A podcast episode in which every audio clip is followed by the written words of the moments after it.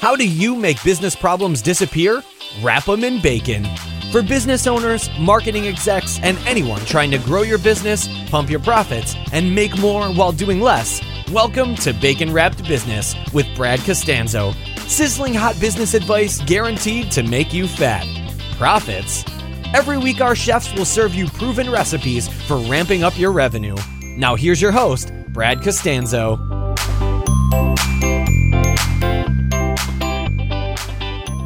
Right, welcome back to Bacon Wrapped Business. This is Brad, and as always, I like to bring you guys the ability to listen into conversations that I want to have with people I want to talk to about things I want to know about. And I have often bragged that this is one of the most selfish podcasts on iTunes because you know that I'm only talking to people that I have authentic curiosity about, that I'm following what they're doing, or people recommended them to me and say, man, you have to talk to this person. And that is the primary way that I filter every single guest who comes on this podcast. And today is absolutely no different. So, two of my close friends, and if you've listened to the show, uh, business partners, Matt Wolfe and Joe Fier from Evergreen Profits and the Hustle and Flow podcast, Hustle and Flow Chart podcast. They'll kill me if they know I was getting their name wrong. Recently recommended a guest to me who uh, they said, "Man, you've got to talk to this guy, Marx. He he really kind of blew our mind with a lot of the stuff he was sharing, and I think you guys would really hit it off." Uh, so I said, "Yeah, let's let's make this happen." So today I'm talking to Marx Acosta Rubio, and Marx is an immigrant decamillionaire, and we'll go into his story in a moment. But he's got a very powerful success story where he didn't just make a bunch of money, and he didn't even just lose a bunch of money and then make it back. It's not rags to riches. And he's going to talk a little bit about how he went from from rags to riches to negative rags to even more riches and he's going to talk about some of the businesses that he owns. I, I do believe he owns all or part of about 13, maybe more different uh, different companies. And he's been an advisor and consultant and mentor to some very, very big, influential uh, business people and leaders, many of whom you may uh, you may know. I don't know if we'll go into who they are yet, but he's somebody that you want to pay very close attention to.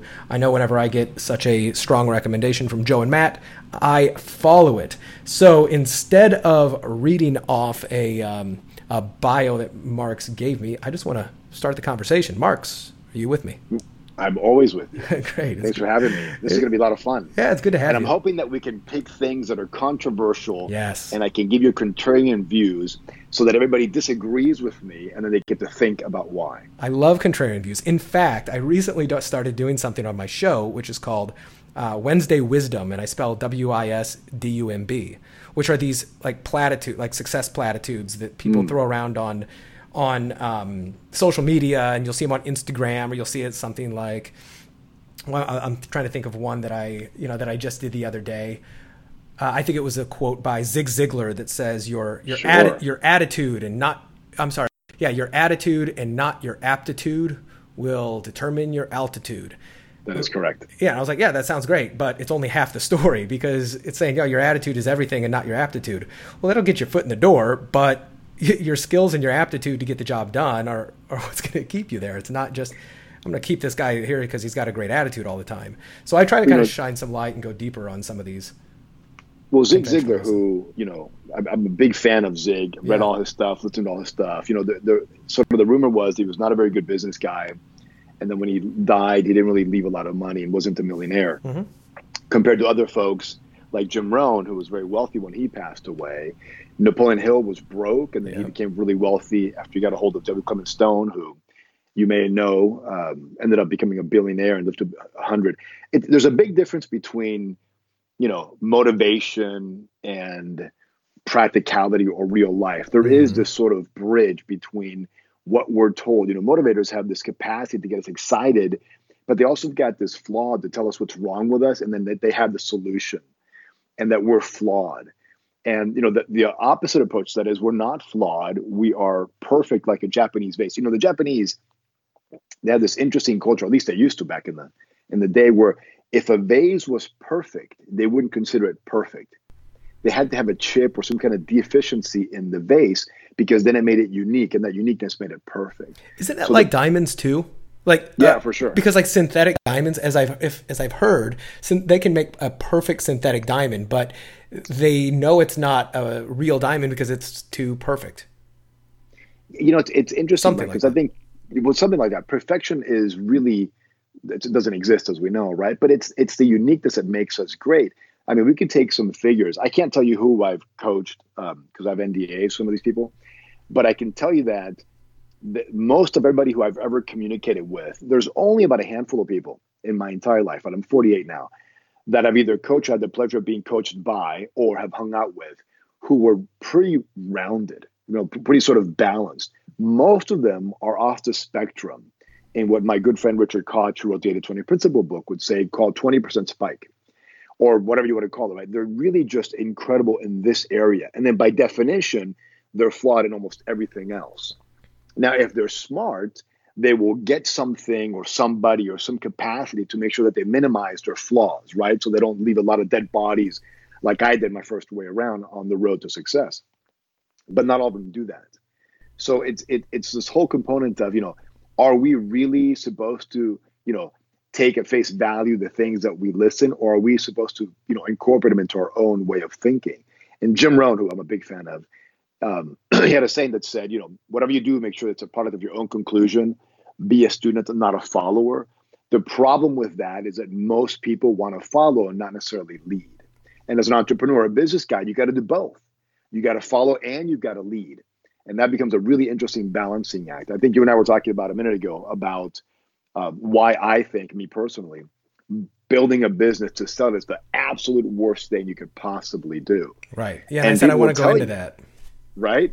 People will tell you, "Oh no, Marx Brad. This is you know you have to do it because you'll build your business where it's not dependent upon you and blah blah blah blah blah." So let me tell you what. Now this is real life, right? So the businesses that I've been involved in range from under a million to four billion, and uh, the biggest one now that that I'm helping are, are two businesses combined, two billion dollars. I don't own it. The guy that that owns it is uh, a client of mine. And if he was to build those businesses as if he was going to sell it, he never would have gotten to billion. In fact, none of the guys and gals that I've ever had the privilege of doing any work with ever built their business with the intention of selling it. You know who does that? You know, who, you tell me, who do you think builds a business, quote unquote, with the intention of selling it? Yeah, nothing comes to mind. Well, what do you think? So let's think about it. So let's say that you and I were like, hey, let's build a business to sell it. Mm-hmm. What is our mindset about that build that business that we're going to build it to well, sell? That, that we want to get out of it, and that mm-hmm. you know we don't we don't want to be it in, in the first place. Exactly. Well, and along those lines, it actually this does make me remember um, what a friend of mine told me, uh, a guy named Vinny Vinny Fisher, um, who I don't know if you've heard of Vinny, but um, he was on my show a couple of years ago, and he actually took he did he had the exact same contention with that topic as you do but he flipped it. And actually i think this made it make more sense. He goes don't build a business that you want to sell. Build a business that you would want to buy. So that that's a better way to look at it. Right? Yeah. So it's like okay well yeah. this is a business i would buy because it yeah it has the systems. It has all this other stuff. Like oh man it's got all this stuff in place. I would love to buy this business. And that was kind of a different perspective change because uh, obviously if you're going to build it in a way that you would want to buy it well then the the side effect is that somebody else might want to buy it, but that's never the intention. See that? See, I think you nailed it on the head. Right? You're so smart. That's exactly right. Because look, you know, I'll tell you my little story how I came up with these four pillars here shortly because I think it's relevant. But you're right. If you build a business, most people build a business that they want to build. They build it for the sake of building it. You know, there does come a point in time where money isn't the objective anymore. And if it may not be in the beginning, right? It's it's challenging work. It's exciting. It's it's fun. It's you know, it's just. I had a call this morning with a buddy of mine who's got a really successful business, and I said, "Hey, if you had fu money right now today, what would you do?"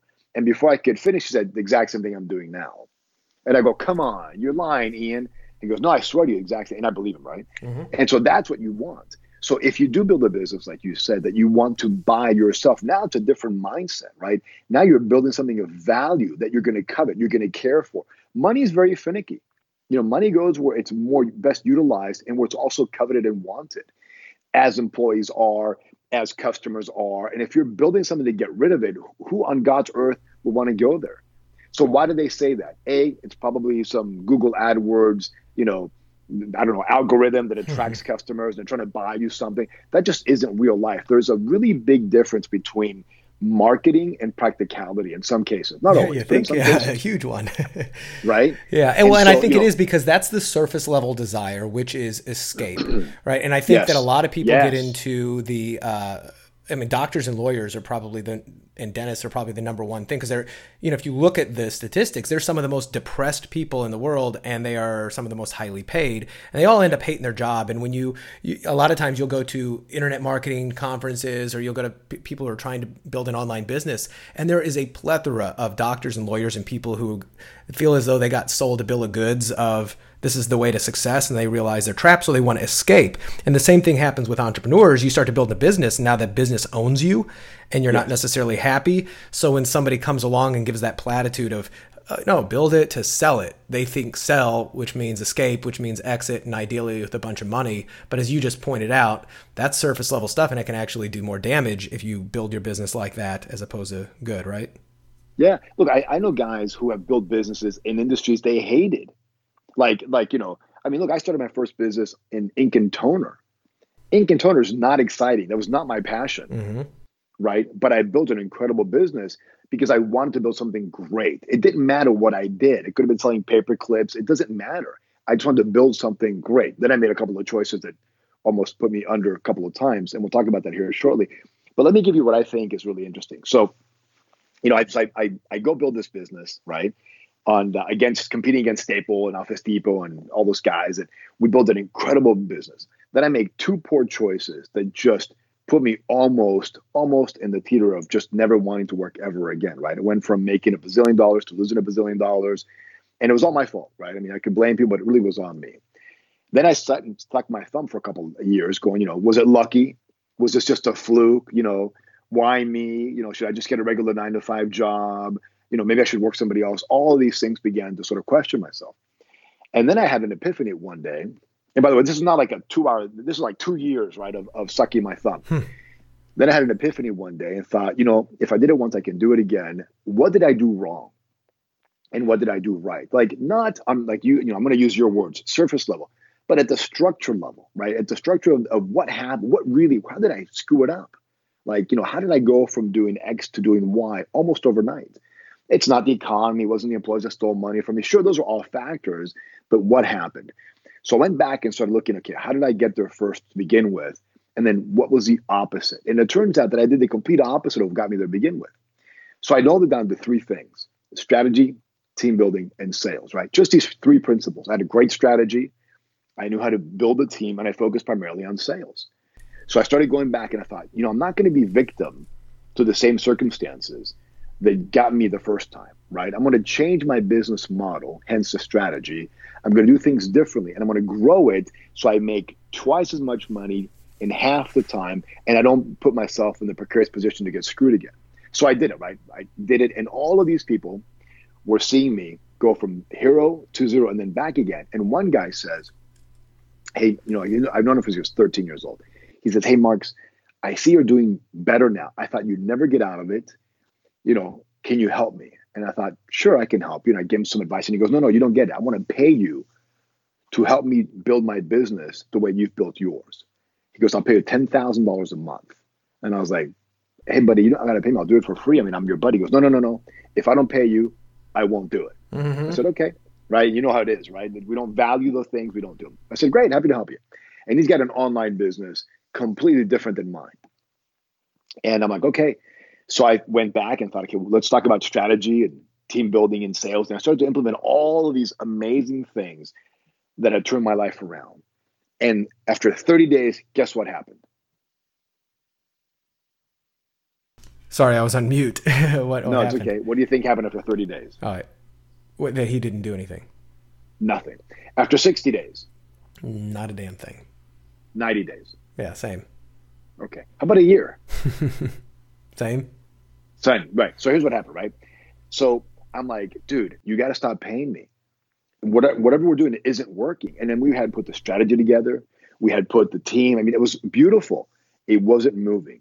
And then one day I had a conversation, of come to Jesus, if you would, or heart to heart. And I gave one of my formulas called V2GP2, Vision, Values, Goals, Principles, and Price.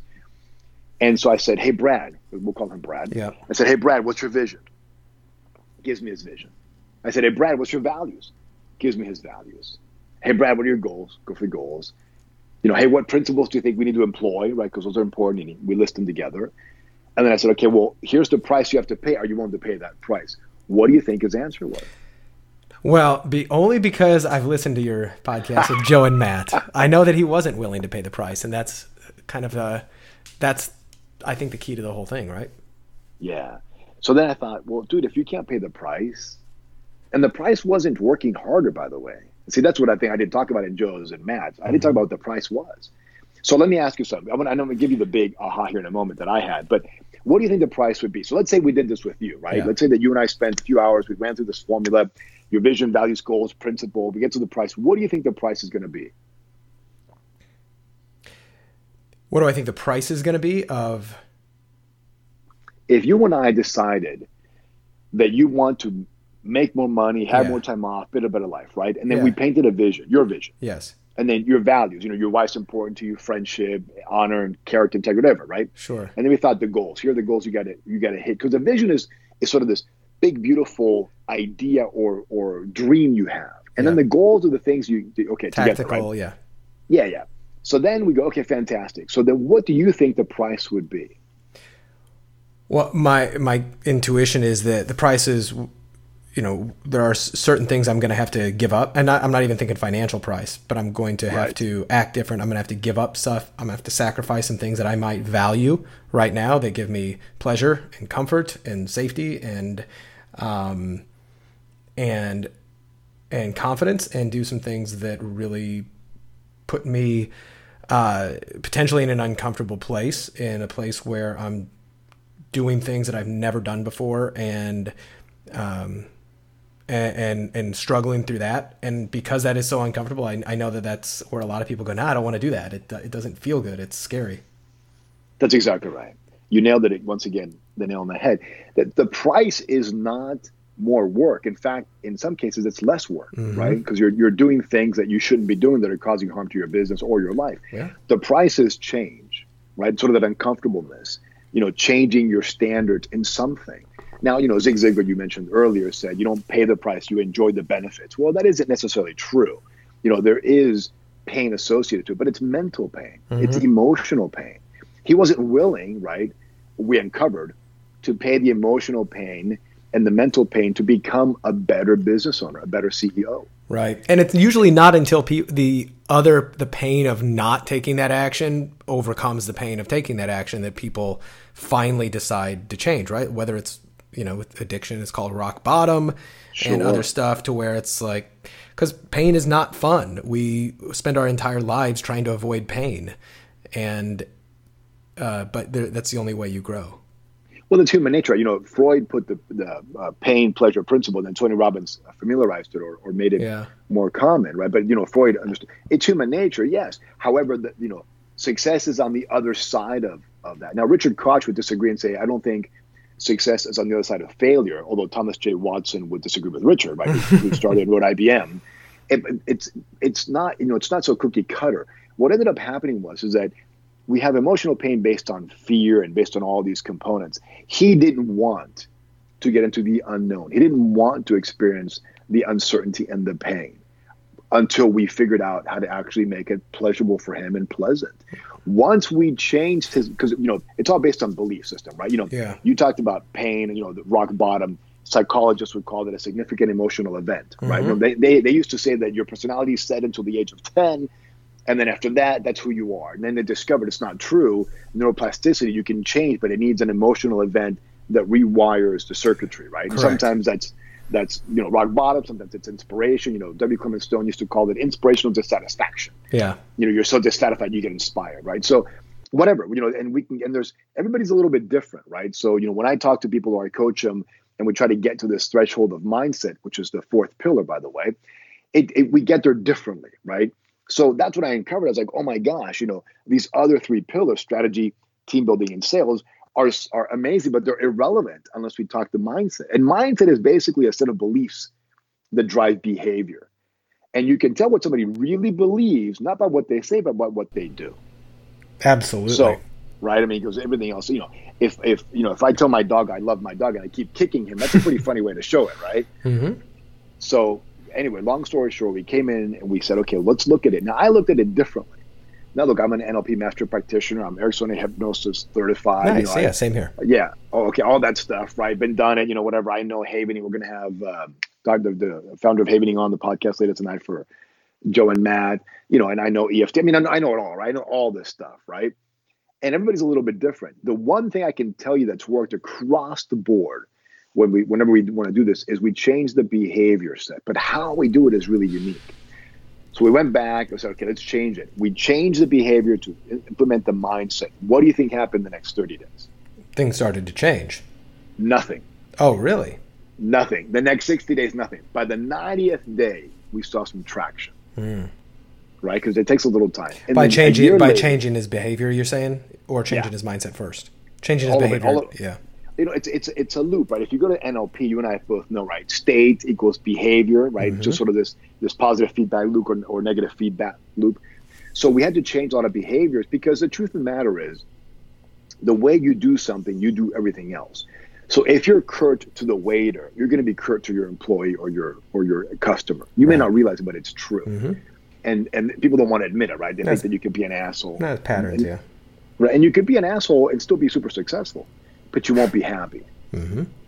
Right. You know, so when people want, go ahead. No, I was just going to say, you know, keep going. I was going to go on something on that thread, but what you were saying was more important. No, what, what people what people really want. You talked about this earlier with doctors and attorneys, and you know, what people really want is happiness. You know, they, they want to, ha- and happiness involves success and achievement and living life on your own terms. But it also involves work. You know, we don't feel good about ourselves unless we work. True. You know, right? You know, Jim Rohn had a great line. You know, and I and by the way, I'm really I, am not name dropping. I just like to give credit where credit is due. Oh yeah, by all means. Because um, you know, I know a lot of people that don't, and I had this discussion with a buddy of mine. He says, "Yeah, but every time you do it, it, it just it it clutters things." And I said, "Yeah, but my own character." Not the way you're not the way you're not the way you're doing it. A okay. totally different story. I mean, a totally different way. You're not doing it like this. Would be like, you know, so I was having dinner with Jim Rohn the other night. Right, my, right, right. He's right, my right. you know he's my BFF and right, uh, right, stuff like that. That's that's the humble brag name dropping. But you're just simply yeah giving credit where it's due. I do the same thing. I, I just want to give them the source. So if anybody's interested who's listening wants to go more into it, yeah, hey, there's the source. Knock it, rock and roll, yep. knock yourself out. So Jim said that you know he goes he was talking to a bunch of psychologists according to the story, and he says, "Do you know what I think most messes with the mind?" And they said, "Oh, pray tell us, Mister Rohn, what do you think most messes with the mind?" And he says, "When people do less than they possibly can."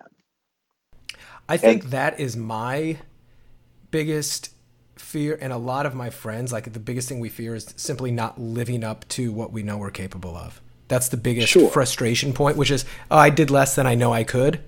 It's the exact same thing. Like I know I'm capable of more, and I just didn't do it. And I think that's a very um, scary. I know for me, it's like one of the things that I'm not scared of a lot of things, but that's I never want to look back and think, man, why didn't I just give it more? Yeah, I know I first heard this from Keith Cunningham, but I don't know who said this originally. I looked it up, I couldn't find it.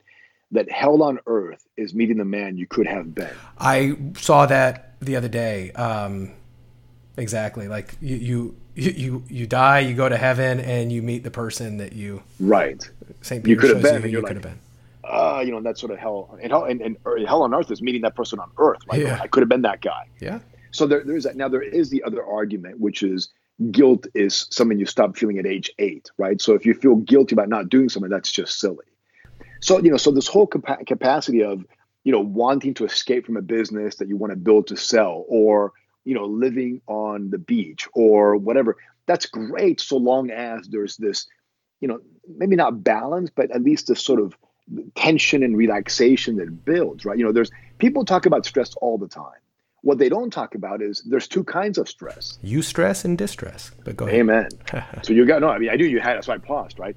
So you know, distress bad, eustress good.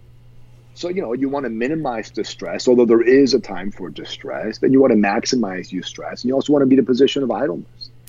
And go ahead. No, I was gonna just go on that because I, I had a little epiphany not too long ago on that, which is um, I play guitar. I'm not a great guitarist, but I played for years, and I there was a song I wanted to learn, and I picked up my guitar and I pulled up the guitar tab online, and I was like plucking through it and just going like, oh man, this is um, this is hard. And and I and I and it actually made me not I was not enjoying any of this cuz I can pick up the guitar and I can play some great tunes and it's fun Sure. etc but now I'm plucking around like a total beginner again to where it would be embarrassing and I'm wondering man am I ever going to get this? And it's frustrating etc etc but I was just like no I'm just going to keep on doing it. And you know after a couple days of just practicing this lick uh, I finally got it. And it started to sink in and I started to get muscle memory and I was like boom boom boom boom boom got it. And then it it just kind of dawned on me is how many parallels of that are in like my business where there's a new skill maybe that I'm Yep. trying to learn. Let's say it's as simple as,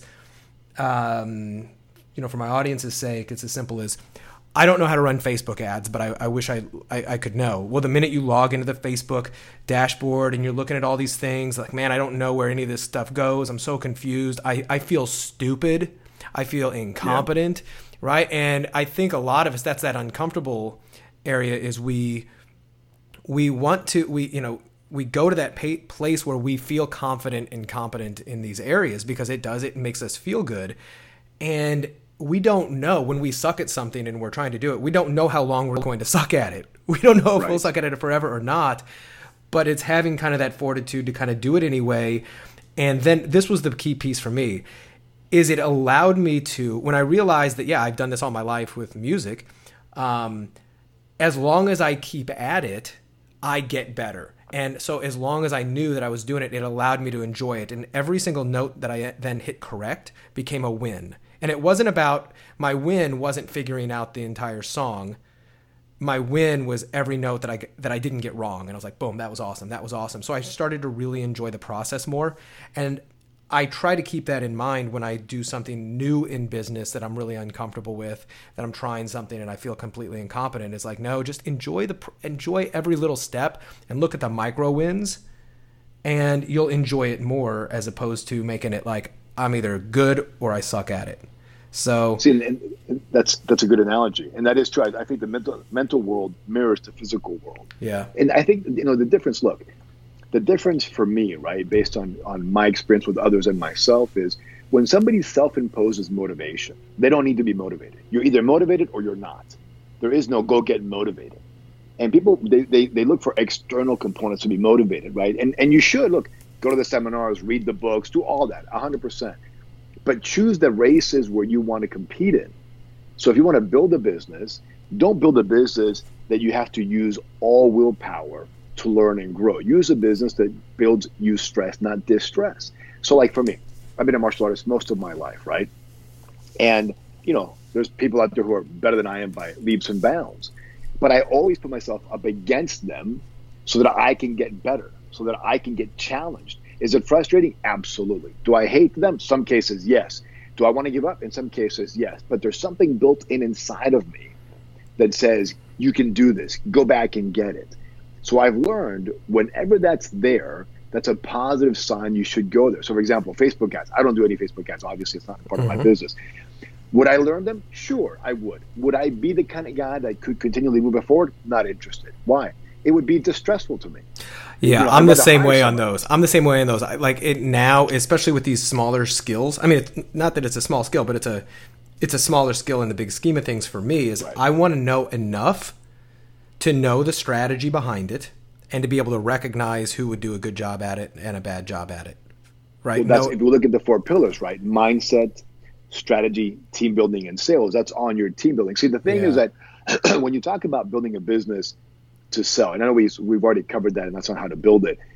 There are four things you just. It's what I figured out, right? In- In my own opinion, obviously, four things you just can't delegate, Brad. That's just. I mean, it's it's you cannot delegate your mindset of you and your company. You just can't. right.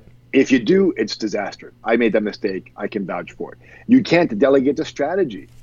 If you do, all is disaster. Been there, done that, right? So I can vouch for that one. You can't delegate building your team, at least your executive team or your direct reports. Mm-hmm. You can't do it. And you can't delegate sales. Yeah. What I mean by that is you still got to put, look, in the beginning cures all. Yeah. It, I, I, mean, forever, right? I mean, in the sense that you may have salespeople working for you, you may have sales managers, VP of sales, but you still got to have that pulse on the sales. You got to talk to your customers every now and then. You got to have key metrics to run the business. Sales cures all, That's right? People get they get enamored with things that don't work. They spend all their time on the eighty percent that produces very little, right? Mm-hmm. They don't look for the vital few, as Juran would say. And so, but when you look at these four pillars, for example, and you, you come to the grips that, look, I'm an entrepreneur or wannabe-preneur or a business owner or CEO or whatever. Hey, man, if I just look at my business through these four different pillars and I can't delegate to these, now you've begun to become responsible. And now, like you said earlier, you know, maybe at the beginning, you've got to do the Facebook ads because it's just you. But then uh, when you want to scale, right? Okay, well, who can I get that's better than me? Right? Who can I get that loves this? Oh, yeah, exactly. Like they they live and eat and sleep, right? Facebook ads, you know. And, and and look, the other component of it is some people are designed to grow a business to a certain level, and then they become not only you know, we all the Peter principle, right? We all rise to the level of our own incompetence. Mm-hmm. They don't change, they don't grow. That's the point where they should either get themselves out of the business or really sell it Yeah. if they don't want to change and grow. Exactly. Well, and and it's okay if you recognize that's about yourself and then you set up something to mitigate it so it doesn't do you damage so that it doesn't get you to a point where you can no longer be effective and then you run it into the ground.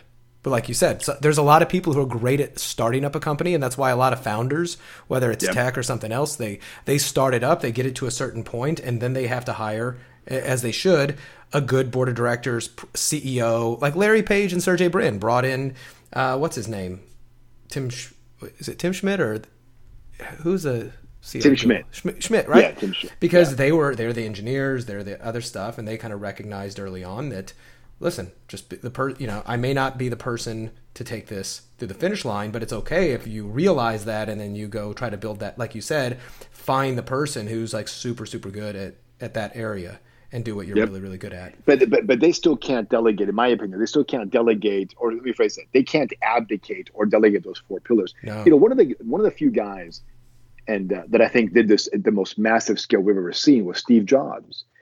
Steve was a Yeah. great guy that started a business, but then Sculley and those guys were like he was running into the ground because he wasn't a good manager. So they fired him, as you and everybody knows, right? Because we've all know his story. Yeah. He went and did, you know, uh, Next and then Pixar, whatever, and then they brought him back to save the company. But he had worked on himself.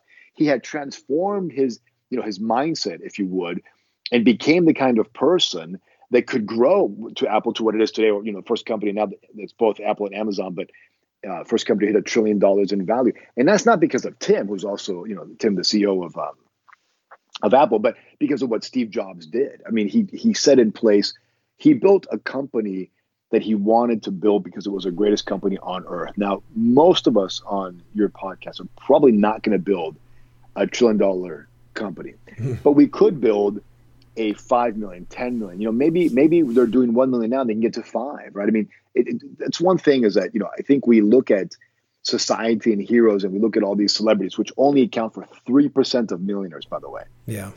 of all the millionaires in the entire us only the most 3% visible. are celebrities That's- that's the point Yeah. right but it, it does harm it does it does a terrible thing for entrepreneurs because most entrepreneurs most millionaires are salespeople executives and business owners in that order Yeah. Well, And, it's, you know, it's almost like that book. Have you ever read The Millionaire Next Door years ago? Sure, of course. Right, Yeah. where it's uh, like the, the, the car the average millionaire drives is a Ford F one fifty right or Ford. at the time it was anyway Yeah, exactly. But it's it's because those are the it's the unseen ones. They're not out there snapping, you know, doing, you know, Instagram shots in front of their Lamborghini.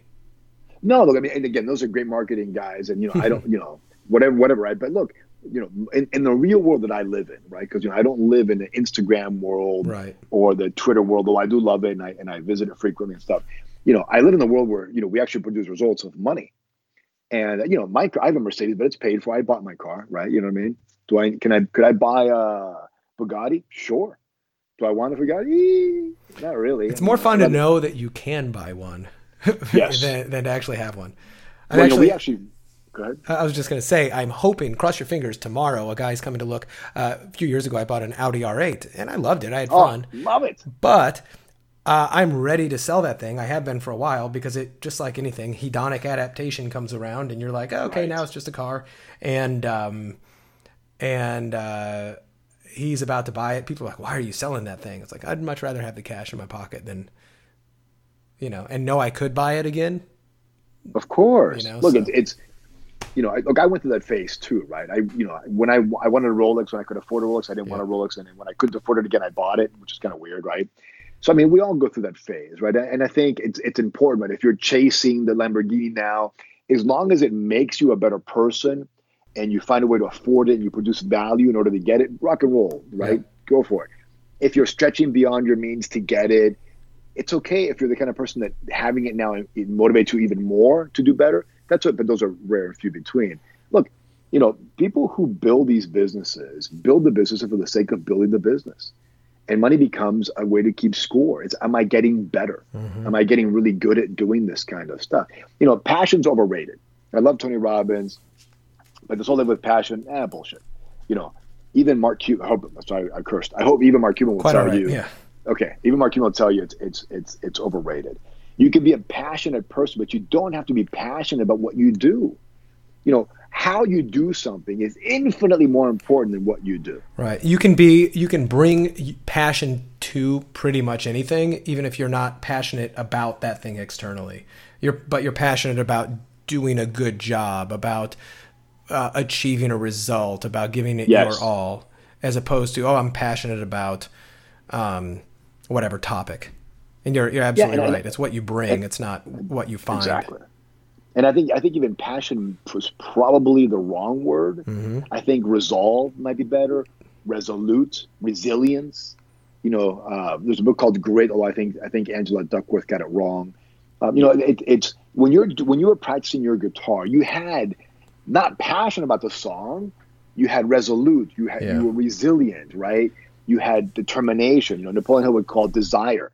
You know, which is a starting point of all achievement, according to Napoleon Hill, and I think he's he's right.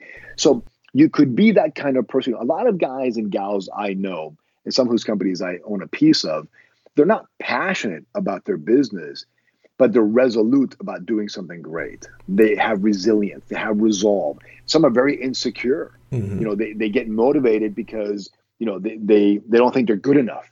So they're always trying to up themselves to the next one. And that's okay if it's healthy you know. Yeah, and I think I, I, think passion and interest. I mean, I think they can be sometimes sure. like you know they're saying find your passion uh, build a business around your passion and really i think what they're saying is build a business around something you're interested in because there's and interest doesn't have as much emotional pull right as the word passion but you can bring passion to something you're interested in ideally i mean i think that's that's in that intensity and resolution to something you're really interested in and that's i think maybe the holy grail is if you can make a lot of money make a big impact have a lot of success in something that you could just do all day, even if it was for free. But you can do the same thing to stuff that you're you're not really interested in, like you said, office supplies. You're not yeah. you're not highly interested in office supplies, but you can not bring your passion, your grit, your intelligence, and all of this other stuff to selling office supplies because that's simply a vehicle that gets you to where you want to be. There's there's many ways, right? I mean, you, to your point, there's many ways to get there. So a friend of mine who taught me how to speed read, a guy named Steve Snyder, world's second fastest speed reader. In fact, I'm going to have him on the. Uh, I can have him on your podcast if you care to. He's a good guy. Nice. He's the one that actually uh, mentored David Allen early in the career. Uh, David Allen from Getting Things Done is a good friend of mine, and he told David Allen, "There's only two problems in the world: either you don't know what you want, or you know what you want but you don't know how to get it." So he tells me an interesting story. He says when he was in college, and he's and he's sort of a, a, a geeky, nerdy looking guy. He's not a jock, you know. So he's not like uber popular with the girls when he's in college and he says, you know, I'm in college and I was taking physics. And he goes, I hated physics, hated physics. And I wasn't passionate about physics. He goes, but I had to take the course and I wanted to get a good grade. He goes, so I, I made up a fake girl in my mind. And she was the ideal woman, just perfect and beautiful. And she didn't know physics. So she comes to me. This is what he tells me. She comes to me and says, Oh, Steve, I don't know physics. I don't want to fail the class. Would you mind teaching me physics? So when he began to study physics and read physics, in his mind, he now had an interest because he had to teach this beautiful girl so she could pass physics. And of course, he ended up loving physics and ended up getting one of the highest grades in the class, and to this day still loves physics. So I think if you have to do something that you don't like, you know, you have a choice. You can either bitch about it, moan about it, or you can create the attitude of per your Zig Ziglar quote earlier today, or the mindset to how do I find this interesting? So when I started One Stop, you know, selling ink and toner, I hated cold calling and I hated, you know, ink and toner, but it's the only thing I knew at the time. I had, I left, I dropped out of law school, took a job, got fired, started the company. It's like, man, I, this is terrible. But I loved people and I loved getting people, I loved teaching things, right? At the time, I loved teaching things and I loved helping people make a lot of money. So I, I didn't make it about the toner. I made it about teaching guys and gals how to make a ton of money working for me. And I created a couple of millionaires, right? And I and I and I revolutionized the selling industry and all that stuff. So it wasn't about ink and toner. It was about, you know, I'm gonna I love doing this. This is interesting to me. And the, of course, the result was we grew, we all made a lot of money, and the customer got the best product at the best price and the best service, right? Because that's what we had to do in order to keep this company going, in order to teach them how to sell, they had to give service. So I found the way to make something I didn't find interesting interesting to me, and then I found the way to utilize what I thought were my core competencies at the time um, to make it pay off. So you know, do you know where the word that entrepreneur came from by definition? Um, I want to say I've looked up the root definition of it, but I cannot remember it exactly offhand. Okay, so it was I don't remember who actually coined the term, but it was a French in the back in the 1600s, and it, the word basically means moving resources from a place where they're not really getting good use to a place mm-hmm. where it gets better use. So let's think about that for a second. So if an entrepreneur is basically somebody who reallocates resources, right, for the short definition, yes. then shouldn't you reallocate the resources in your brain also? That's a good point. Isn't it? So, you know, here I am, right? Let's say that I started a company. I'm, I'm one of your listeners, and I started a company that I'm just now not happy with it, right? So, you know, and, and, I, and I'm like, oh, my, you know, my industry sucks, my company sucks, you know, whatever this sort of, you know, negative loop is, right? Well, you could be a complainer about it and whine. That's one way. Or you could be an entrepreneur and actually think, well, what am I enjoying in life now? You know, how do I reallocate my mindset so that I add value. You know, what are my core competencies? Maybe I'm really good with people and I suck at online stuff. So maybe let me go build a team. Let me go, you know, motivate. Or maybe it's the opposite. Maybe I suck with people, but I'm really good online, right? Then how do I make my business help my core competency so that it grows? You know, it's it, businesses have a DNA, right? Just like you and I have DNA. Mm-hmm. And when you look at the DNA of, an, of a business, when you add your own special mix, you change that DNA. And if you add your strength to that DNA, you now have a better mechanism, a better organism. If your DNA is negative, you have a weak, sick uh, organism. I'll give you a, an example. So, and I and I'm, I'm sorry for being verbose and no, and, I love it. Every now but so you know, we go and we take two months off, right? We have a dog. We've got a Doberman who's about nine years old now, named Zeus. Beautiful dog, right? So we we like okay, we're gonna go and we leave, right, for two months. And one month, my mother-in-law stays in the house and watches the dog. Next month, he's boarding we come back, right? You know, we come back from uh, doing a little work at the White House, and we come back and we go pick up the dog, and he is emaciated. He is on his deathbed. I mean, I'm not kidding. I'm like, he's good. I tell the kids, hey, it looks like Zeus has hit his uh, his deathbed. Mm. He might, you know, my boy's about to go to college. My daughter's starting 11th grade. I'm like, we're about to lose our dog. You know, he's nine, so you know, for a big dog, it's early, but it's expected, right? So I'm like, and I told the kids, and he's he's he's got arthritis and he's all leaning forward, and we take him for walks, and he's not his usual peppy. I mean, the dog's on his deathbed, no joke, right? So I told my wife, I said, look, maybe it's not that he's going to die. Maybe it's that he was neglected, much like many businesses. Maybe I, I didn't want him because I was going on our vacation, which is true. I was like, oh, I got to deal with the dog, right? So my attitude was negative about the dog. You know, he's a dog, he senses this. So I said, let's start walking him two or three times a day Let's bring him inside the house a little bit throughout the day because we got a pretty big backyard. That's where he lives. And let's give him an all meat and fat diet. We're, we're carnivores. We're big on that. Mm-hmm. And let's see what happens. So we got back August 16th or something. How do you think the dog is today? Oh, probably like a puppy. Exactly like a puppy, right? He had some kind of sore in his butt, gone. He had some allergic stuff on his on his skin, gone, almost gone. Um, he's happy He's enthusiastic. He, now I didn't get there right away.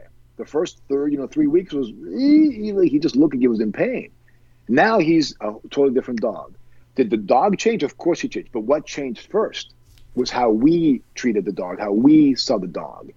So you as an entrepreneur, I mean your listeners, you and I and everybody included, guess what? Your business is just like my dog was.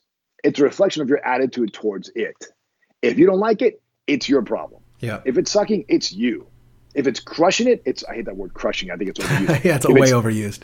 It's yeah, right. If it's doing really well, it's you. Whatever your business is a reflection of you. If you change you, your mindset, like my very first client, man, I'm telling you, it's like that takes off. Now it doesn't happen overnight. You give it a couple of weeks, give it a couple of months, you'll feel better, but eventually it starts to change. Does that mean you're not gonna have any problems? Nope. You'll have bigger problems. In fact, one of my mentors, Peter Daniels, said success is the ability to handle pain, not be a pain, but handle pain, right? And he meant emotional, physical pain, like we talked Sure. about earlier. So, so you know, so so it, it, if people look at tactics, like oh, you know, if I could change my tactics, I know a guy who I won't mention who's got a really successful online course, sold thousands, thousands of them. Only 0.01 percent of those who have bought his course have become millionaires. Yeah, and it's probably only 1% have even applied what he's done, and probably only 10% have even gone through the course. hey look you know what? It's exactly right. Like you know I, I have i have story after story of people who aren't intelligent by you know norm standards who became millionaires and people who are really smart who are still broke and unhappy. The difference is the behavior they engage in and the attitude that they engage in. You know but one of my very guy named don Schminka was one of my very first business co- first business coaches david allen in 2001 then I hired this guy, Don Schminka. Came in for a day. I was making $17,000 a month net profit. A half a day with him and my staff. By the end of the day, I was making $38,000 net income before taxes, net profit in a half a day. What do you think he changed? Or what do you think he uh, influenced? Your behavior and attitude. That's exactly right. Right. You know, it, So- that kind of brings me. uh, It, it's very topical because I I had two people recommend this book to me, and I just started reading it. I think yesterday. So I am I am according to Kindle, I'm only fifteen percent of the way through, but I love it. but it's called Why Willpower Doesn't Work by Sure. Benjamin Hardy. And one of Sure. the and one of the key things he talks about in this is how and you haven't really brought it up here, but I mean it all flows into it. But he talks about how what you can do is really based upon your environment and not your willpower. How it really kind of all starts there because there are so many things that uh, in our environment that either kind of block us or Yes. or throw us in other ways. And from reading the table of contents and the description, he goes in to talk about how to kind of hack your environment to set up auto, like automatic triggers. Like, listen, if you want to change your behavior, do certain things in your environment so that your behavior automatically changes without you having to do willpower. And the most simple example is, you know, if you're trying to lose weight, clean out your damn cupboards from all the junk food. If it's not there, if your environment doesn't have it, it's it that's a little hack. And as he starts to go through this, I mean, he's obviously talking about behavior and everything else, but he's like, this is why he goes, people don't understand how much of this stuff influences them. And by setting the right environment, um, you'll be able to, you know, make some of these decisions automatic and not think about it. And um, that's what will kind of influence your behavior. And as your behavior changes, your attitude probably will change, you Sure. know, along with it because you'll be developing skills and confidence. Well, you, you and I And would, it's a loop. would classify those as anchors. Yes. right? You're just you're just changing, you're collapsing the anchors in your environment and creating new anchors, right? Yeah. So I'm going to blow your mind with something I hope, right? Because you know one of the guys I know who's 86 now, and I think he's a billionaire. He won't tell me, but I'm pretty sure he's a billionaire. He owns the second largest reserve of gold bullion, lives in Australia. The guy Peter Daniels told me about. And uh, you know, so he's and, and he's one of my favorite people of all time he's got three beautiful kids, eight grandkids. So he's not only successful monetarily, he's just an incredible human being in terms a friend, father. You know, he's a role model, right? I've, I've met very few like that in my life. He's probably one of the guys I've met, probably the only guy I've ever met who's got so much control over his own brain. And he was an illiterate bricklayer at age 26, right? This Wow. guy is, I mean, yeah, no, dude, the guy was crazy, right? So anyway, so he tells me that it, the, the key to his success was willpower. And he def- and he he tells me, he goes, look, man, I did I used my willpower. So I started thinking about willpower. So I'm going to break it down for you. Will is the conscious mind. Power is the subconscious mind. Willpower exists effortlessly when the conscious mind is able to tell the subconscious mind what to do, so it becomes automatic. So, for example, in your case, with your book and your environment, you are, in by definition, using will power. And I've read all mm-hmm. books on willpower that I can get my hands on, right?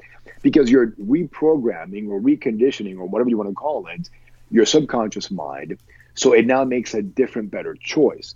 What he may be referring to is when you're battling, right? Do I eat the cookie yes. in the cupboard? Yes. Well, it's okay right now.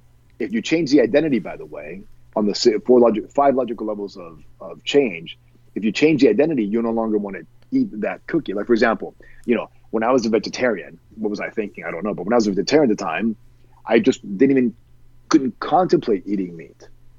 When I was a pescatarian, you know, I mean, my identity, this is who I am blank. I am X. Therefore, these choices aren't available to me. The problem with today is that we don't identify ourselves in certain ways, and we have to then use our mental energy to make choices. Do I eat the cookie or not? And then that battle inside your mind depletes your willpower, your energy, and now when you go do the important stuff, you have none of it. One hundred percent, and it's you know, and I, and you know, kind of along this whole concept, which you're familiar with, I've you know the, the whole logical levels, like in NLP, sure. of environment at the bottom, identity at the top, etc. Correct. Where if you know the most effective way to create change is to at the identity level, right? The yes. identity it cascades down. Identity yes. changes your beliefs and behaviors and all that other too. stuff. It can also cascade up, right? right. It goes either way. Right, but so in the way, my, at least the way that I've noticed it is that the the most effective, but the hardest to change. Like the hardest thing to really change is your uh, your identity because it, it sounds easy, but it, it can be really hard to do because there's all this subconscious yes. wiring going on. Yep. But yep. it can go up the other way, right? So the if the easiest to change is your environment and then your behaviors, etc. It also is the hardest. You got to crank that wheel the hardest. It's not gonna. It's not as effortless. But when you are facing those issues, like, man, I know I should be doing this. I just don't know how. I can't change my identity. All right, we'll start at the bottom you know, or start at the top if you can. But it's kind of find your find that area you're stuck, and if you can change your identity, like, you know, for instance, in the weight loss field, it's like if you can start to see yourself, I'm not I'm not fat, I'm not overweight, I'm a healthy, skinny person. I just, you know, I have a few extra pounds on me, but I'm a healthy, skinny, or you know, fit athlete. You're going to start yeah. acting like one more effortlessly well, the, the, the, than you will Agreed. The subconscious mind, you know, this it's weird because the subconscious mind doesn't distinguish between past, future. It only lives in the present. Yes. That's why affirmations are I am or I'm doing or you know it's in the present tense, right? Because you know, it just there's no past, which is why, you know, if you look at the book by the Rudens, it's why the past is always present, right? And, mm-hmm. and, but how, how to get rid of the past with psychosensory therapies, which we should do, but all of us should do something of that nature. It doesn't, you know, the subconscious mind doesn't understand anything other than the present. So when you give it affirmations with emotion, right? Because you can't just go, I'm happy, I'm happy, I'm happy. It doesn't work, mm-hmm. right? You got to go, I'm happy, I'm elated, I love my life. Yeah. Then your brain goes, Oh, you do? Okay, great. Let's make that reality because of cognitive dissonance, right? And of course, confirmation bias. You start looking for things to confirm what you've already said, and your brain goes, Well, okay, well, you're supposed to be happy, so we have to behave happy. But here's the here's the, the, challenge where that argument has a, sort of falls apart for me. Is my, my own personal experience and studies if you make your environment too easy, then you don't increase your self esteem. And mm-hmm. self esteem, as we know by Maxwell Maltz, you know, psychocybernetics, and a bunch of other books, really is almost kind of like identity and spirituality mixed together. So, what happened? Let me give an example. So, let's say that you want to lose weight, although I'm pretty sure you're pretty fit, but it's an example you gave. And let's say that your wife doesn't. And so there's cookies in the cupboard because you guys haven't agreed on this. She wants cookies, you don't. Well, the, the, the argument would be, well, get rid of the cookies, honey. You know, let's do it so I don't have to, the temptation of eating it. Cool, that's one way to go. What I like to do is put those frickin' cookies in the cupboard because it gives me a chance to go, nope. And every time I go, nope, it's a win. My self esteem goes up a notch and that is my true. willpower gets strengthened. That is true because I recently just like I recently just lost like 15 pounds by changing my diet and getting back into the gym um, pretty heavily. And I just remember every time I would go out and I would like the uh, the uh, tortilla chips would come, tortilla chips and right. salsa before the meal. I would look at them, and every time I I just said no, and I and I I would look at them and I said no, and I didn't have one. I kind of had that little like, yeah, like look yes. at me go, buddy. I, I rule exactly. So, yeah, there's one thing. Yeah, if you can be powerful enough to where you can make that choice, and then it just kind of feeds on each other. It just shows you that you are stronger. Um, I want to. I want to kind of. Uh, I, I, wrote some stuff down. I kind of want to digress or, or, segue onto a couple other things. Uh, I'm crossing a couple things off that you said. This is cool. I, I, I literally could do this all day, but um, I wrote this down because you had mentioned something about we were talking about the root of the word entrepreneur and somebody who organizes resources and does all that. Um, you know, takes a little less risk, organizes resources, allocates resources to where you know they fill supply and demand. And it was really funny. I bring this up a lot when I'm talking to whether it's clients or I think about it in sales copy. This concept of a dominant emotional release, right? When kind of you say something to your audience that you say it as good or better than they could say it themselves and you hit the sure. nail on the head and they're just like oh my god we're that's exactly it so it was may of 2009 and i had been in business for myself an online business for about a year maybe and uh, i was at a conference and i remember who i was talking to and where i was at and i told her you know here i was just you know working in my underwear every day just you know selling info products and doing mm-hmm. everything myself and I remember telling her, I was like, you know, I just, I'm frustrated because I, you know, we're all calling ourselves, or I'm calling myself an entrepreneur. And yet I'm doing everything myself. And I feel as though I'm playing entrepreneur. Like I'm just playing the role, but sure. I'm not doing what an entrepreneur does. And I, I had that just momentary, um, like realization, like, yeah, I'm calling myself that, but I'm not. I'm putting lipstick on a pig. Right. And it was funny right. because the next day, uh, a guy that I had followed, and he's he's still active today. I don't know if you know who Rich Schefren is, but um, Rich wrote a, an email that went out, and the subject line literally said, "Are you playing in quotes business, Brad?"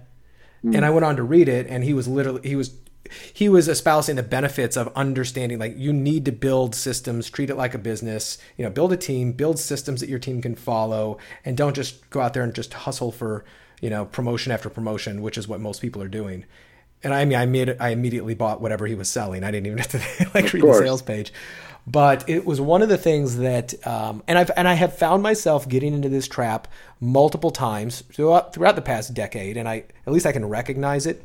Sure. Which is, dude, you're playing entrepreneur, and I think a lot of us do that. Is we because we work for ourselves, we think, oh, I'm an entrepreneur. Eh, are you? Are you, are you a freelancer? Are you just you know working yourself to the bone. Um, and one of the areas that you talked about is the team building. It has still been a very hard part for me to let go, to build a team, and to sometimes build that team even before I can fully employ them, right, and keep them.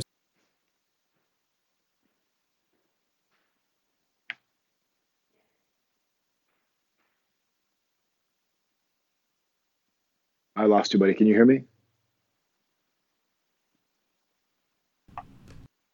Brad, you there? I am here. You, can you still hear okay, me? Okay, good. I lost. Yeah, cool. now I can hear you. Sorry about that. All right, so I am just marking down what point this was. Fifty-seven minutes. So, okay, we just had a little bit of audio difficulty, but we're back. So, hopefully, Marx, you heard me saying that you know I catch myself doing this with yes. team building, right? So, uh, sometimes it's.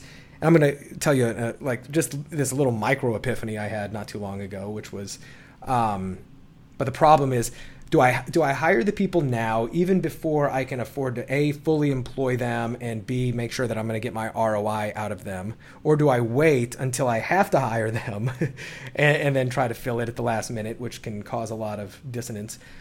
But as a consultant, so I've got multiple things I do, but my primary, my current primary active income is in consulting. People pay me as an sure. advisor, et cetera. And I got really used to having that 100% profit margin as a consultant, right? I mean, not 100%, but you know, if I get a referral yeah, business, 100%, right? Yeah. And then my little epiphany was, wait a minute. 99% of businesses, you know, operate at a very at a, you know, at a profit margin. I mean, a 20% profit margin in any business is relatively healthy. I think we, you know, a lot of businesses. Well, the average the average should be 40 and the net is 7, right? So the, the right. average gross profit is about 40%. I'm talking about net, profit net margin. income. Yeah, well, that's seven. That is seven. Exactly. That's why I'm saying So like 20 is 20 is, great. is really, Yeah. really healthy, right? Yeah. So, and as a consultant, I realized I started doing a lot myself, and I would start to, you know, not necessarily hire team members when I could have. And it wasn't until I stopped and reminded myself, like, quit acting, you know, why don't you treat this like a real business and engineer a profit margin in so that, you know, if you get a client, you don't get to keep 100% of that. You have to, if you have to engineer a 50% profit margin, for instance, then that other money has to go back into the business to either staff up, grow, expend on marketing, etc.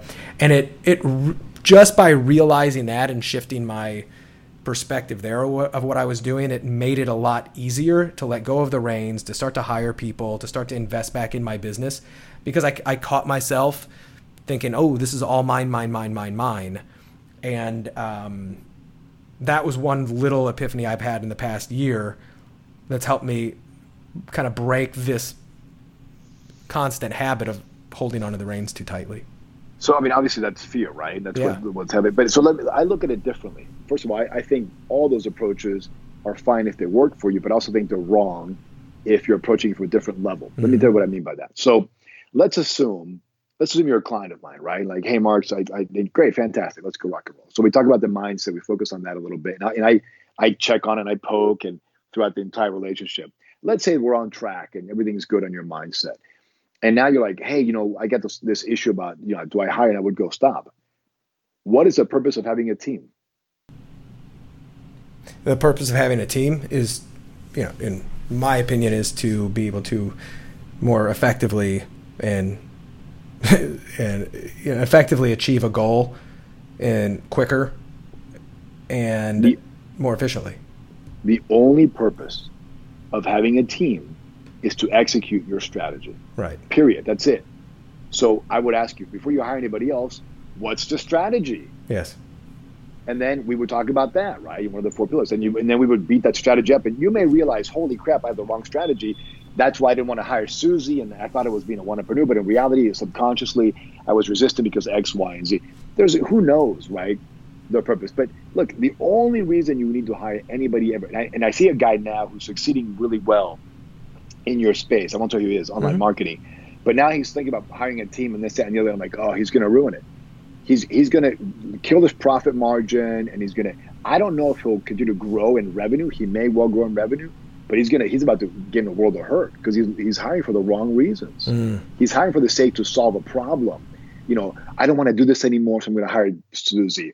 Or you know, I want to double my business. I'm going to hire Johnny. Those are all the wrong reasons. I see this happen all the time. Yeah, because they're hiring to just take workload off of them as opposed to more effectively execute the strategy. It's all about the strategy, my friend. And the strategy is pretty simple, as you know, right? Who's the enemy? What's the terrain? How do we win? And then you deploy the tactics, right? And then you go, well, okay, well, so who do I need to do what? Oh, okay, got it. So I need to hire a person that can do this. So now you're hiring somebody that's going to help you execute the strategy, which means you're going to make more money. Because if you don't have a strategy to make you more money, you're going to be a derelict, right? So then you don't have this fear anymore of I'm holding on to the reins too tight. I don't want to invest the money. You're like, no, no, no, no. This is what I want to achieve. This is my strategy, which is a good strategy. I need someone to do this. Otherwise, I can't execute the strategy. Look, if you got if you've got great strategy and a mediocre team, you're screwed. If you have a mediocre strategy and a fantastic team, they'll figure it out. Mm-hmm. But you got to have a strategy for them to look at, right? You are the chief strategic officer. You cannot delegate that. And then when you when you have the team, because think of it this way. I mean, I've read, and so have you, right? We've read so many books and gone to courses and seminars on how to hire and fire. I mean, it's it's like vomiting, right? It's like, oh my gosh, it's so stupid. I finally dawned on me after hanging out with the world's highest paid consultant, who gets paid a million dollars a day.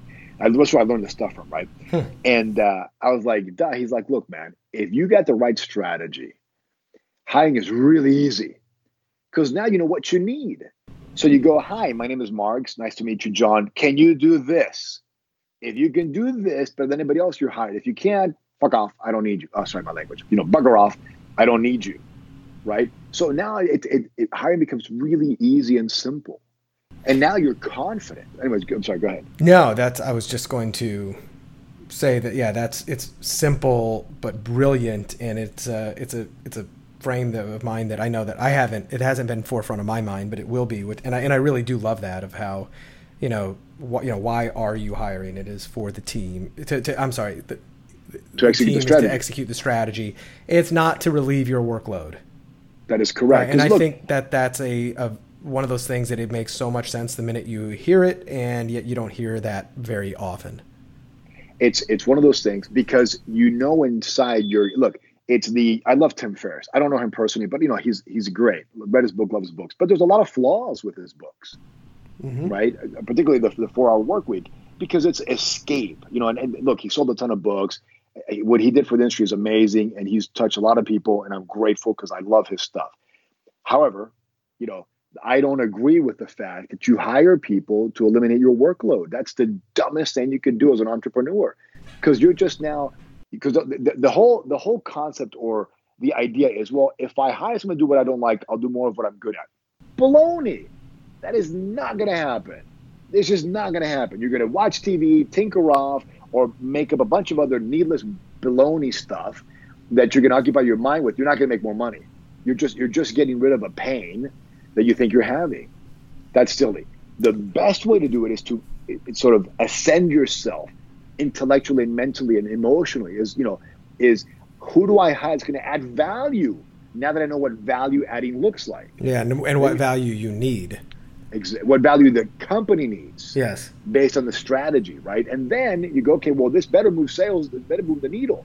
Because if it doesn't move the needle in sales, they're irrelevant. Look, I don't have any employee or have had any employer, any of the companies I'm involved in, where I can't honestly tell you that we don't get an ROI from them. Now, look, I mean, I don't run all the 13 companies, whatever have you, right? But you know, but it's it, it's all about what are they bringing to the value if you hire me and I work for you as, as whatever, right, in your organization, if I can't make you more money, why on God's earth would you keep me? Yeah. So, so I can take away stuff you don't want to do? That's idiotic. Unless, of course, you're already financially independent, then it's great. By all means, rock and roll. You right? want to hire me to talk to you and be your friend? Awesome. Go for right, it. Right, you know, cool, super. Like, you know, we have and, and not just me, you know, my, my, my household. I mean, you too, you know, all your listeners, we have gardeners, they cut our hair and, and, you know, you do things so you don't have to garden your own garden if you don't like it, or I understand that. And your business though, come on, man, you have a responsibility, a fiduciary responsibility to your stock owners, which aren't you, by the way, it's your wife or your husband or your children or whomever, right? A, a duty to do the best you can. So, you know, it, it, stop trying to work less for the sake of working less. You want to work less so that you can create white space or, you know, um, you know, clear head, as David Allen would say, right? Clear space so you can think. Yeah, well, and Stop. that's like you mentioned Richard Koch, and it's it's that he uh, doesn't he spend a whole lot of time in thinking, contemplation, and uh, you know, working very little of the traditional types of work versus how much he thinks. Richard works an hour a day. He looks at investments mm-hmm. and then he makes choices. And he has you can read his book, The Star Principle, and how he picks it. Yep. And or you can read the new version of the 80-20 principle on um, which basically means he just picks a network industry. So absolutely. But Richard also has 20 years. Yeah, you don't start off working one no, hour no, no, a day. He's got 20 years of management consultant where he honed his skill, right? As a strategic advisor so he he didn't just one day decide to stop. The man already had built the chops to know what he was doing. So you know you can't be an entrepreneur and decide one day, unless you're a unicorn, that you're going to work one hour a day, make a million dollars. It's just not going to happen. That's why you need to have an interest or be interested in something like you talked about to move forward. What you can do is realize that it is true that 80% or thereabouts, most of what we do is useless. Now, if you're learning, it's not useless. If you're figuring something out, it's not useless. What you do need, and you talked earlier, in my opinion, I, sh- I shouldn't be preaching. I'm sorry. What what is a good thing to do is to step back and think, get away from it. You know, you want to change. Here's why you want to change your environment is because your brain is yelling at you, and you think you have too much to do. And so, if you go on vacation, all those anchors, all those negative associations aren't there anymore. The water, the water settles, and your brain now can be creative because we need to be creative, right? We have to create something. So it's it, if you're going to hire somebody, it's to solve not a problem, but to solve the strategic lack that you can't execute. I love and if that. you're going to stop, right? If you're going to stop doing work, it's so you can think more, right? It's not so you can avoid work. If you want to look, if, if your job, if your aim, I don't mean you, right? I mean, if, yeah, if somebody's aim, okay, if someone's aim is to work less and achieve more, you know, buddy, you're going to have a hard time. If your work is to live, if your aim is to live an awesome, exciting life, one that's filled with all the things you want, whether that's chilling on the beach, whether it's, you know, flying first class world like we, did, it doesn't matter, right? Then you're in the right place. But that comes with the responsibility and the desire to be somebody, achieve something. You know, the reason why Tim Ferriss had depression and all that stuff is because he basically was nothing to do. yeah, exactly.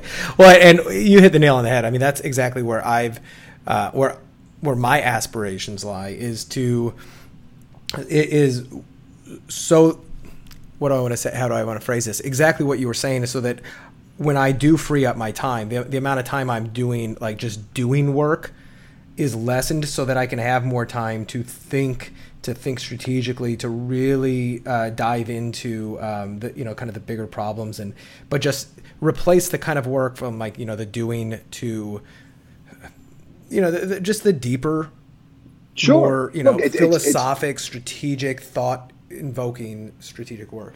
Well, look, but work by definition is something that isn't complete yet, right? Yes. So thinking is work. It's just that we we think work is nine to five work work. So I think work, as David Allen's definition, it's all work, right? Everything right. is work. It just it what what I think we are trying to say as entrepreneurs is, hey, what was necessary and exciting isn't necessary and exciting anymore. I need to graduate to this level, but these things may still need to get done that's when when you create a strategy part of that may be i need someone to do these things here because maybe the things that you don't want to do anymore or that you find useless do add value to the organization. Somebody could do it better and add more value. So that comes part of the, of, of the strategy right? And, and sort of this this mindset. But look you can get rid of things if they're useless right? And that and that's i'm all for that. But you think they're useless they may not be. You know the, the 80-20 principle operates non-linearly. A lot of times, what you think is the cause is is is not the cause, it's right? I know a lot of guys who, of another cause. Yeah, so you know, I know a guys who have very successful, and they think they know what made them successful. They don't have a clue. I'm better at the, than they are at, at determining what made them successful. You know, so you, you you don't know. I mean, you don't know necessarily what is the thing you're doing that's really not always. Sometimes you know, but sometimes you don't know. What's the thing that's really giving you that value? right? So it's it's a very you know I know a marketing guy in your space went broke and he's now trying to come back because he took the 80-20 principle to the nth degree mm-hmm. and he got it totally wrong. Yeah, he couldn't even pay my buddy's bill for five thousand dollars. He had to make payments, right? So. And I think he's doing better now. God, God willing, he's doing great. But you, you got to be really careful, right? The 80 20 principle is, even though Richard talks about elimination, it really isn't about elimination it's about discovery. Right. And then by discovery, it naturally eliminates. But if you don't discover what's really moving the needle, man, you're in for a world of hurt. That is profound, and I love it. And it's um, I, and it's a it's a very refreshing perspective on the entire uh, on the entire issue. As this whole interview has been, Marx, I've really really enjoyed it. Um, what is a um, is it, are there any nuts you're trying to crack right now? Anything that myself, my listeners can potentially um, do for you? Is there any anything you're anybody you're trying to meet? Anything you're trying to learn? Any challenge you're trying to solve? Every day, right? All of the above. Mm-hmm. So so thank you for that. I really appreciate that, and this has been an absolute blast. You know what? I want to help people, right? I mean, it, it, and, and people say it all the time. I really do genuinely want to help entrepreneurs.